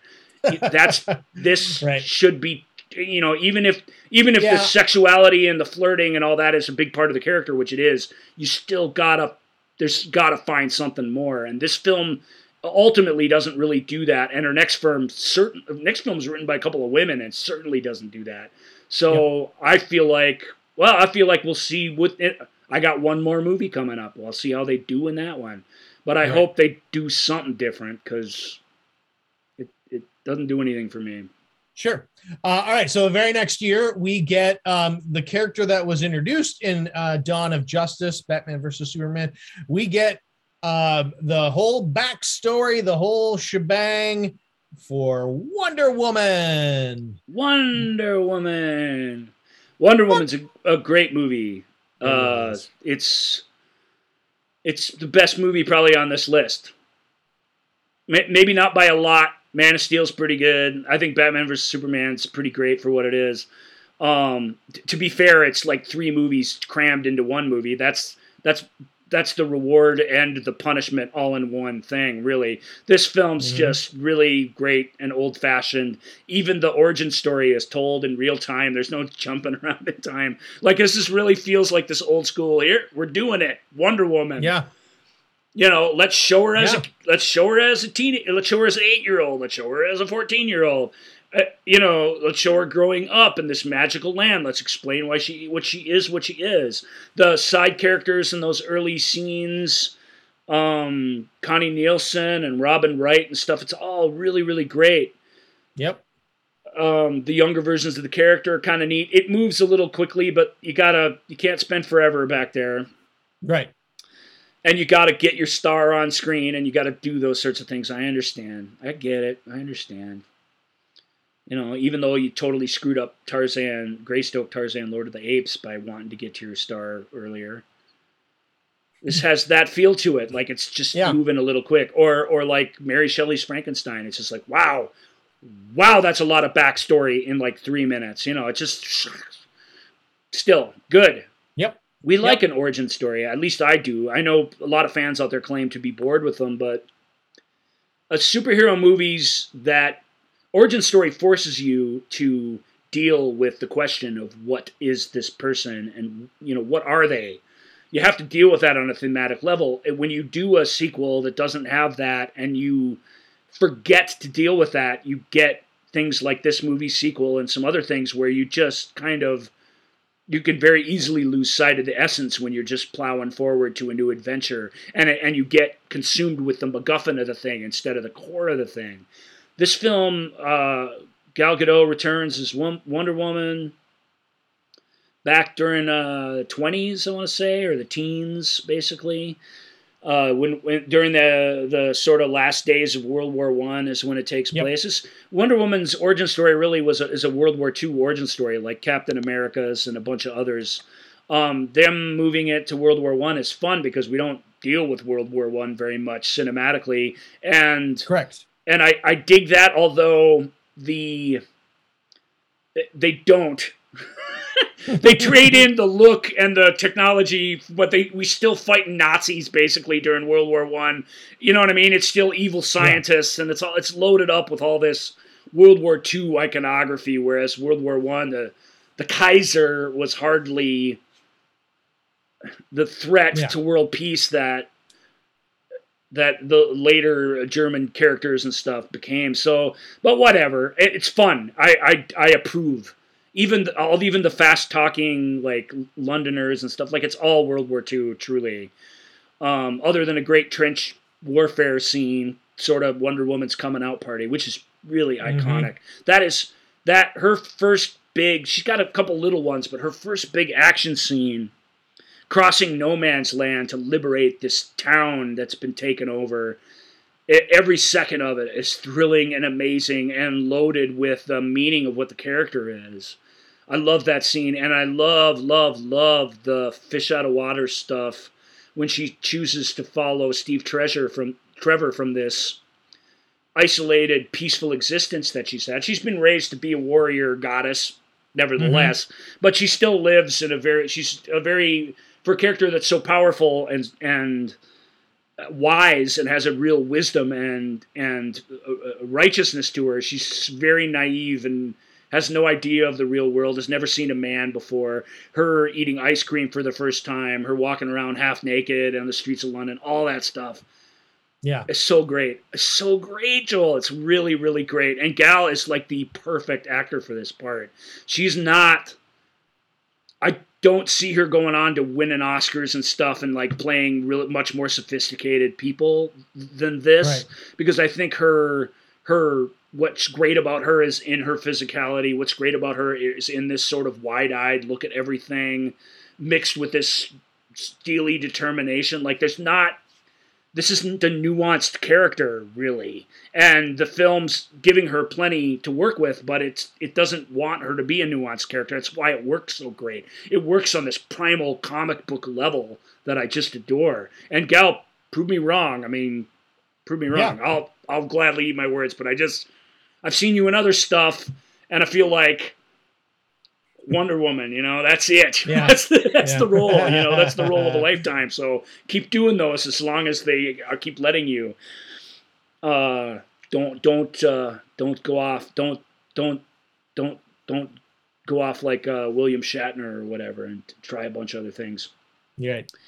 Uh, I still love it though. It's really really great. Her ideas about what she's doing in the story. She's she thinks she thinks she can find Ares, the god of war, and kill him, and it'll stop World War One and save all these lives. And even that turns out to be a super naive thought. Um, but it's the right idea. It's the it's at the same time it's the right thing to fight for, right, Joel? It's the it's Mhm. the thing to fight for. And Wonder Woman's always square on that and focused on that. And she meets up and ultimately falls in love with this sneaky World War II era ahead of his time spy in World War One. And and his the way he sees things, he's not Diego Luna's character from Rogue One or anything, but he the way he sees things is a lot more complicated. Right. you know, he's he's got a greater mission and he's sort of stepping over corpses to achieve it. And she can't stomach any of that and that that mutual respect between them that still has that push and pull to it, I think is delightful. Um, I think Patty Jenkins' photography is spot on. I think her attention to character is great. I don't know. It's not much. Not to. It's just a cheesy comic book movie. That really is all it is. But it's Mhm. one of the great, great cheesy comic book movies out there. And Right. women, and you, and culturally, you just, you know, we, we've had Wonder Woman on TV, and it's that character has been with us for a while, but Hollywood hadn't figured out a way to make a movie about her, which is pretty shameful because when you watch this, it's like, gosh, it's not that hard. Right. There it is. Just understand what the essence of that character is and give that to us. And Yep. they did, and it works. So yeah, Um, that's my yeah part part yeah part of what makes and again part of what makes uh you know you talked about how Gal Gadot's portrayal of of her you know in this very uh she's she's very focused she's very uh righteous i guess for you know she very self-actualized. Uh chris pine does such a great job in steve trevor to have this bewilderment this great yet you know he he he clearly is accomplished at what he's at, at what he, he is. And he he's not only bewildered by her but is just like it's like thrilled by it. He's like this is not like women that are the, any any woman that is and he just Although he- his own his own like- secretary is a pretty uh, liberated lady, yeah. To be fair. yeah no there yeah to, yeah but i mean it's and that but again that plays into it is that he he th- that he's character able to see her that character needs her to come along. If you Yeah. saw this movie somehow, it isn't. But if you and that's another that's a feather in Chris Pine's cap, and that he kind of repeatedly, kind of like the early Michael Douglas roles, where he just shows up and is totally willing to be second fiddle to a starring lady. That it's that that takes it's a, funny you mentioned that. It's funny that you mentioned that because he, he one of the things Chris Pine says in there is when he read the script, he read it like going, "This is romancing the stone," and I'm here for it. right. You know, it- yeah, he he read it as like, "Yeah, no, this is great. It's I a great it." comparison. yeah, That's a great comparison because that it's a similar character to that. But I, even more so, I think that the film does right by Steve in that Steve's at a place where he needs this woman to come along to to to get him Mhm. back on the path to righteousness. Truly, that's he needs to have that. And by the end, it's all crystallized for him. And when it comes time for him to make a big decision, he totally makes the right one, and it's kind of amazing. Um, and and I just I I dig it. Uh, In that way, the film totally sticks to landing. It doesn't have the big crazy ending these other movies have, and maybe that's a lesson to us. Whoa, whoa, what did I You do? wanted to know about the man in cell 11. Oh, sorry, I hit the I hit a sounder. I bumped my mouse and it hit the George C. Scott. We were about to get. It is not in the Oh, were we? file. yeah, we were about to get that. which Wonder would Woman no- is not. not in Um, the file. Uh, sorry about that, dear listener. hey, Um, we, y'all seen Wonder Woman. I mean, this is why we don't do these superhero shows. One, A, because I'm just completely over them. I really am. So it's hard for me to drum up enthusiasm, although the enthusiasm sort of drums up itself when we start talking. We'll have to remember Mhm. that, that that's true. uh, but two, we all, you all seen all these, haven't you? I mean, truly, this is like, what do we really have to offer at this point, this late in the game, about the first part of the DC uh, European Union stuff? I feel like not a whole lot. yep. But there you Um, go. I'm with you on mhm. Wonder Woman. We all pretty much agree that's uh, that's uh, about that's every that's the Wonder Woman movie we all hoped it would be, and Yep. all the choices that they make in it uh, sort of work to that same end. And I Yeah. I and- really and really dig that. and it's you know really at that point you know we're like uh you know you you sort of feel like okay yeah no this is the direction that this that these series of movies these comic book movies okay yeah they're, they're starting to find who what they are you know what, what and and how they all and fit I together i like that the that the enemies, the bad guys in this, unlike the over the top, weird, magical, unbeatable bad guy in Suicide Squad, the bad guys in this are really easily beatable. Um, Mhm. it, it, it it's war itself that Wonder Woman's uh, fighting Right. against, and the lesson she learns that out here with the rest of us, it, it's it, it it's not as easy as thwarting the bad guy that to make that makes Right. war go away, and Mhm. and that I even though that is like yeah we know that, but that her learning of that is sort of heartbreaking because we want Wonder Woman to be pure of heart for us. You know, we want her to lead the way. So when when she sees that, that it's it's a hard moment that I think really really works. And Yeah. Trevor's And- and- sacrifice really works, and just everything about it kind of clicks and is great. and you're bringing up an inter- you're bringing up an interesting point uh you know uh whereas you know superman is literally a godlike character you know and Right. everything like that the moral center for the dc expanded universe is wonder woman Yeah, well, or- in these set of movies, the heart- absolutely, yeah she's the heart and soul of all of these because things. she has none of yep, Clark's self doubt. She has none of his questioning. You know, that stuff is interesting character stuff, but she has none Mhm. of that. And each time she gets faced with the reality of humanity, it's a slap in the face. Yeah, And and and she and she doesn't have any of Bruce's cynicism, uh, of Bruce Wayne, you know, and Right. and uh, yeah, so it's she's she's really and and that's and she's vital. She's vital to all of these films. and yet we're watching Um, this, waiting to see why why you know we learn in Batman versus Superman that she's been in she's hasn't gone home. She walks among us, but she's Yeah. not been Wonder Woman to us since these events, with a couple of exceptions. Um, why you know why'd you go Yep. away? And Yep, and this this movie in itself doesn't get all the way to that, and the next movie really doesn't. But but I still I'm hopeful we'll we'll find that with this character and with this set of filmmakers because because this Right. movie shows you you you got it you got it figured out. Right.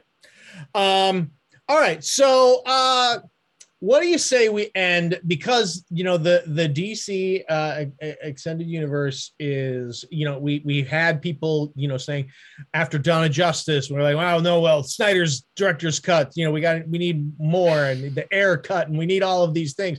Uh and and with you know and does Green Lantern fit into all of this? It has led to some um some bonkers and and some interesting theories and hopes and dreams uh, for people who uh, who really do love it. So why don't we do some hot takes?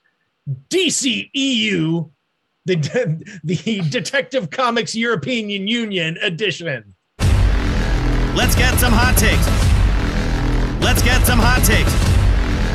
Let's get some hot takes. Let's get some hot takes. Let's get some hot takes All or right, fan so- theories. Yeah, fan theory. So we and in order to do this, uh, I went back in time. I hopped in my uh, my time machine. Yeah, um, and I could uh, and um, looked at some articles from around like 2017 and stuff like after after you know around the time Wonder Woman came out and stuff uh, to see what people were saying about um, about these films and where they thought things should be things should go. Um, So let's start with uh, here's here's a hot take theory that the uh, the world engine. That's the Uh, thing that was destroying the world when Zod and Yep. Superman were duking it out at the end of Man of Yep. Steel. the Man of Steel uh, world engine. Yeah. That is what created created Flash and or the cy- and the cyborg. Well, there's a Flash movie coming up where we'll learn more. Cyborg, uh, I feel like we know what created him, and it had nothing to Yeah. do with the World Engine. But Yeah. but maybe it did. The, I mean, maybe there's still some technology connection there. I'm willing to believe that that's possible. Yep. Um, the definitely the world, the fallen World Engine, the destroyed Kryptonian ship.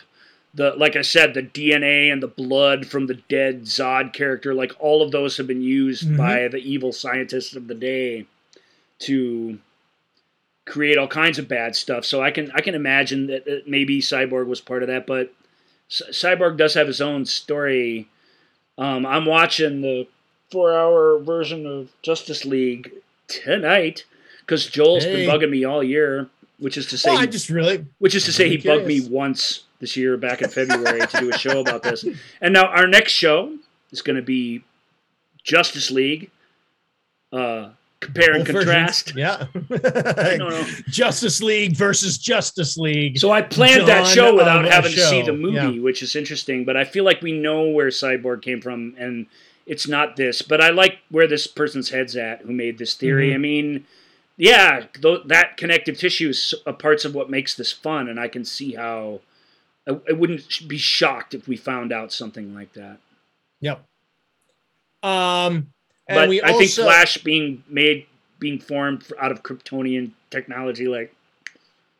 I- Yeah, I think well, anyone the- into a, a Flash centric sort of storyline wouldn't love that idea very much. yeah i think that well, as the theory goes with this is it's um is that it is uh it's all of the disruption the the atmospheric disruption that um that the world uh machine the, the world building machine But I love Flash. I is love what strikes him with the with I the loved- that turns him Flash's uh, cameo in in Batman versus Superman at the end of the Knightmare, Knight with a with a K. yeah the Batman's Knightmare. Knightmare, and it, it ends with Flash, you know, moving so fast that he's coming into some sort of timeline, and he gives this very like David Lynchian sort of cryptic comments that he's saying to Batman, and was he really there or wasn't he? He was because Mhm. you see the little paper floating down after he's gone when Batman when when Bruce thinks he's woken up for the second time. I love that. I just love that. I'm like, this is what we want, right? We want all these little weird connections, and it, they can pay off. Or even if this doesn't pay off, this this drums up interest. It gets me intrigued. I don't Yeah. need to understand it exactly for it to have meaning here. A lot of people hated it just for that reason because it doesn't really state its reason for being. It it just is a Mhm. thing. But it's it's spooky what he's saying. I'm what does he say? Like I'm too I'm too early, right? I'm too early. Yeah. Like he figures out that and it's Yeah. it's all about uh, it's all about Lois, you know, and it's it's scary because it it spells doom for Lois' character, and it suggests that there's a dark side of Superman that he actually has to be careful of. It's it's a spooky little thing that that's all the last we hear of it, but I really dug that scene. So Yep. Um, let's do just to uh, get the Flash in there because he, he that, Yeah. that was neat, and Um, I right, just so- love the effects too of it. It's so cool. Yep. Um we are uh the here's here's the theory that comes it's it's sort of more out of uh suicide squad and we get it a little bit in in dawn of justice is that the joker uh is not the one who killed robin you know we have that scene in uh, where bruce wayne is walking through and he sees the uh, he has robin's suit Yeah, uh, eh, that the, eh, the Joker is not the one to do it. And, and Suicide Squad, Harley Quinn sort of implies that she did it, that she's more responsible for it. However, there's the uh, there's the theory that the Joker himself is actually Robin, who has gone insane. And will that I could be, see that. Is that is that where we're gonna go? Um, Going to be tough at this point, but um, Mm-hmm. just talking to this theory back in 2018. But it's a really neat idea, and again, it that the tease of that, the tease of Robin and his fallen, and it, that something terrible has happened. We know that. I, I don't know that it matters who's directly responsible. I think if the Joker is in any way responsible, he's responsible. You know what I mean? Or yeah, or is, is that what it is? Is it that the is it that Robin became, you know, turned and became the the Joker? That's a great idea. That remember that theory going around then, and that's that's the sort of Yeah. excitement that those movies were supposed to drum up. And this Yep. this cool little theory sort of who, who cares now? But I, it's a it's a it's a very neat idea, and I would like to hear that, and I would like to hear that story from Harley's point of view. I think that that would be very interesting. So. Yep. Yeah, I'm, I, I dig Um, that. I I really like that scene, the little Robin memorial that Bruce has. It's not a scene even; it's just something that bit of traffic that he crosses Yep. through to get from one place to Yeah. another. But it it sparks the imagination. It's very cool. Um, and the last one that we'll uh, we'll just sort of uh, throw out there is is a is a fun one. It is that um, Aquaman is the one who saved Clark Kent in Man of Steel. There's the scene where Clark Kent uh, saving the people on the oil, uh, or yeah, and the, the the yeah the oil rig and um With respect to uh, the one great moment in Superman Returns, which is not a loved film, but uh, the one great moment is him. You know, he's trying to stop a, a jet that's falling to Earth without just crushing it and destroying it. Like it's not yeah enough that he's strong enough. To, sure, he could stop it, but the movie shows you and demonstrates that he's got to stop it stopping it carefully, flat. and yeah, that it's yeah, that is physics still yeah right. That's a task worthy of Superman. And when you're writing a good Superman movie, you really do got to sit down and go, all right. You, like Seinfeld does in all those great old Seinfeld movies. You gotta, what, what? It's Superman. What are we gonna do? We got to think Yeah. of ways to thwart Superman. That's really, really hard. Um, that's a way, and it, that sequence is excellent because of that. And there's a few spread out amongst these films that uh, that oil rig sequence before he's even Superman. He's just Clark, as you as you appropriately said. Mhm. Um, yeah, did Aquaman save him? Nah. I mean, does he? Does Superman need saving from Aquaman? Right. Well, it just there. You know, there's a scene with all the whales and, or Yeah, you know, the whales coming up, and they're like, "Oh yeah, Aquaman sent the whales to just sort of uh, To what? give him a, give him a help." Yeah, I guess. Um, It seems to help, right? But I, I'm Yeah. not sure what's happening there. Yeah, maybe Aquaman uh, helps him, but why is Aquaman helping Clark at that point? He certainly doesn't seem happy to see him later. So yeah, that's no, it, it makes it, it makes no sense except that if Aquaman wasn't saving Clark Kent, he was just saving a guy who was it's fun. in, One, in it's super stupid because It's so stupid. I because love. Yeah. it it's whales and not everything has to be something. But two, it's super fun because maybe Aquaman did it. Like that, whenever you see something in these, if it inspires you to have some sort of idea about it, Mhm. that that is what's exciting about them. And of Yeah. course, that Jason, yeah, Jason Momoa states that Zack Snyder told him that that is what is what's happening happened. there. But Zack Snyder has said, going, no, I just kind of wanted a cool shot. Right. He's yeah. So it's who- is it canon? Sometimes a whale is just a whale. sometimes a whale is just a whale. Uh, but I don't know. That is true. Yeah, it's kind of I. I think it's funny that Zack's like, yeah, yeah, Jason. Yeah, I like that. yeah, that might be what it is. Hey, I saw him when I was watching Man of Steel, and he's like, "Yeah, sure, Jason, go with that. Roll, do." Um, yeah. You you saved Superman. Yeah. And you know what? You saved Superman before there was Superman. With you there, without you, there would be There, no. there would Superman. be no Superman. It's Yeah. pretty cool. but I really feel like timeline wise, there is no Aquaman yet at that point. Yeah, I don't think there is But I, either. but whatever. Yeah. It's fun. I get it. Uh, the next film in the series mom. is Justice League. We're gonna we're gonna try. Well, we'll see. Maybe I won't have a whole show to do about that, but maybe we'll do the next couple too. But I I have a feeling Justice League will be more like our traditional deep dives. I think we can even pull out the deep dive uh, fanfare because I really Mhm. do think we kind of got to go go through it blow by blow. I think we got to talk about the differences both in style and in plot and other things, and Yeah. and talk about just the existence of the culmination of a four-hour film. Because you know he was Zack was promising that it. Zack was promising in interviews and such before he took himself off the project, and this is just a tease for next week. But he was promising that he was going to deliver a shorter, funner film Mm-hmm. and it it would seem that he either doesn't know what a short fun film is or that he really had no intention of doing that at all Yeah, at any time and was just gaming us like he was gaming Jason. Uh, we'll talk about it next week. It, it'll be and a, that, and that two- would absolutely fit with who he is as a person. Yeah, he's the kind he's that kind of guy. Um, all right, so we're going to talk about that next week. Next week uh, will be Justice League. Um, but until then, we sure do thank you for joining us on the movie show with Joel and Ryan. Take care, everyone. Bye. Thank you for listening to the movie show with Joel and Ryan. Remember, all views and opinions represented in this podcast are personal and belong solely to the speaker and do not represent those people, institutions, or organizations that the speaker may or may not be associated with, unless explicitly stated. None of these views and opinions were intended to malign or deceive. And now, here's the producers, circa 1982, to play us out.